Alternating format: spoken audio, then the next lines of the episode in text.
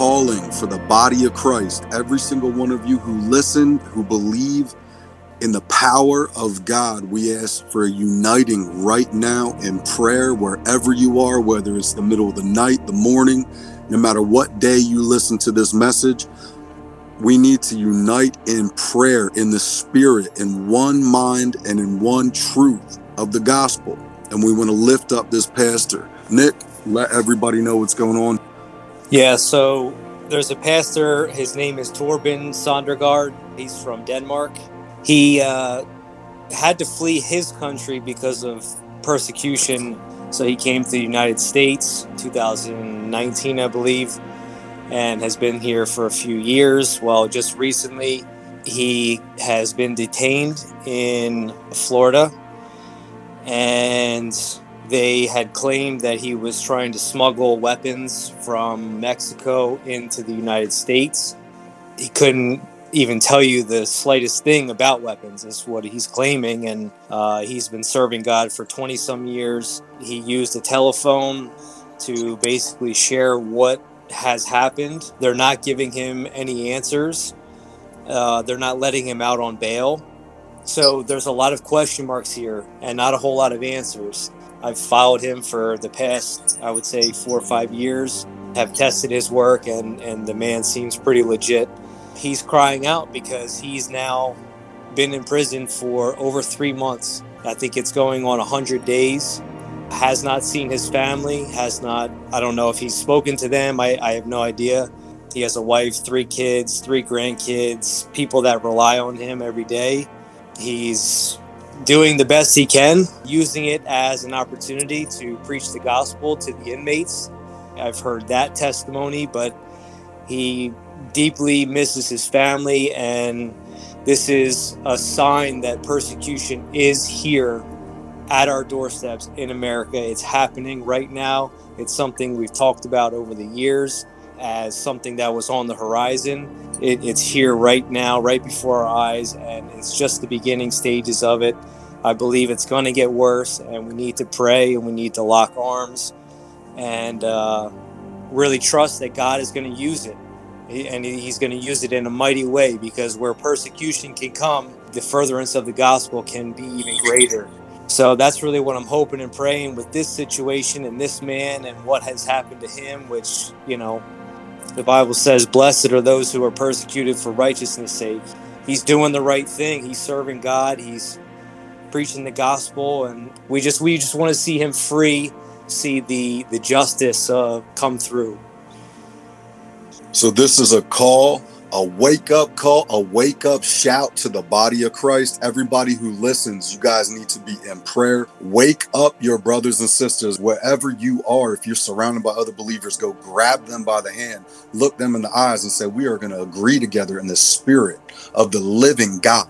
In the days that we live in, that we would see and that our hope is so great because the darkness is so dark. We live in a day and age where they call what is wrong right, and they say what is right, they call it wrong, and persecution is on the horizon but something greater than persecution is on the horizon. Nick, you're a witness to this. We've been saying for years, as many other brothers and sisters that are in the truth of who God is have been saying for years. The denominational walls come down, the dysfunction and discord of the church to be broken down, and for there to be a connection in the spirit of the living God that we would have one mind and one likeness, that we would represent life and life more abundantly, for that is what God brings to those who believe. This is the calling. The body of Christ to start to move, to start to wake up. Just like you can look out if you're in the Northeast or up north at all, and you can see the leaves start to change colors on the trees. I left work the other day and seen one tree. It was about one third of the way to changing its colors. So is the reminder that was given to me that the body of Christ is waking up. Not all of us yet, but we're close. Be a part of that movement. You're a part of this story, whether you want to be or not. Now's the day.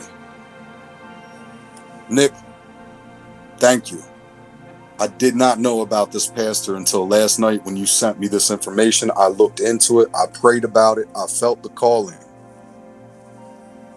to speak up and use whatever I have in order to represent what is right is right according to the word of God. That's right. Yeah, and I just want to thank you, Rodney, because uh, like I said in my video I put out on Instagram, you know, I only have a hundred some followers, which is very, very minimal. So I don't I don't have a huge platform. I don't have a large audience. I don't I don't have that kind of reach. I'm just hoping that one of the people that see my video or if I pass it along, someone else can pass it along and maybe they'll reach hmm. a thousand or a million and we can really spread this word of, hey, listen, this is what's going on inside our country. It's no longer a story of like, well, it's happening over in Iraq, in the Middle East, in China, where it's not as expected here in America, where it's been built on Judeo Christian values as a country. But yet now we're seeing, you know, Christians especially being persecuted uh, for not doing anything wrong. And this is exactly Bible prophecy playing out before our eyes. This is what Jesus said was going to happen in the last days. They're going to hate you because they hated me. They're going to throw you in prison. Don't worry about what you need to say. I'm going to give you the words to say at the very moment and to not lose heart. And I think of all the moments of the early apostles in the book of Acts and the moments they got thrown in prison and the angel of the Lord came and all of a sudden their shackles were released. And it's like almost like I'm praying for those type of miracles to happen. Like just how it was in the book of Acts, that that all of a sudden this man is just like some angel just opens the gates or something happens supernaturally that is just astounding to everybody who's there and can be a testimony to so many more of you know what this was wrong but god is greater we want to see faith in action just like god says it should look like we don't want to start a fundraiser and get money to to try to get a better lawyer. We are looking for the hand of God to move in the days we live in that no man or no company or no organization could stand up and take credit, but we want the glory to go to God and God alone. What the prayer of one righteous man availeth much. God set aside what the disagreements are and let's glorify God. Use your worship as a weapon to tear down. How many of you have been feeling tired and depressed and under attack this month because the satanic militia marches in a deeper number than I believe ever before in my lifetime. But now, the light shines in the darkness, and the darkness comprehends it not. A great light is those of us who have the truth of Christ. Don't hide that light under the table. Put it up on top of the hill send out those prayers. Let's agree. Let's be humble and let's encourage each other. I've been praying for the gift of encouragement to be stirred up in the body because God told me we were going to need it for the days ahead. That's everything I got to say about that.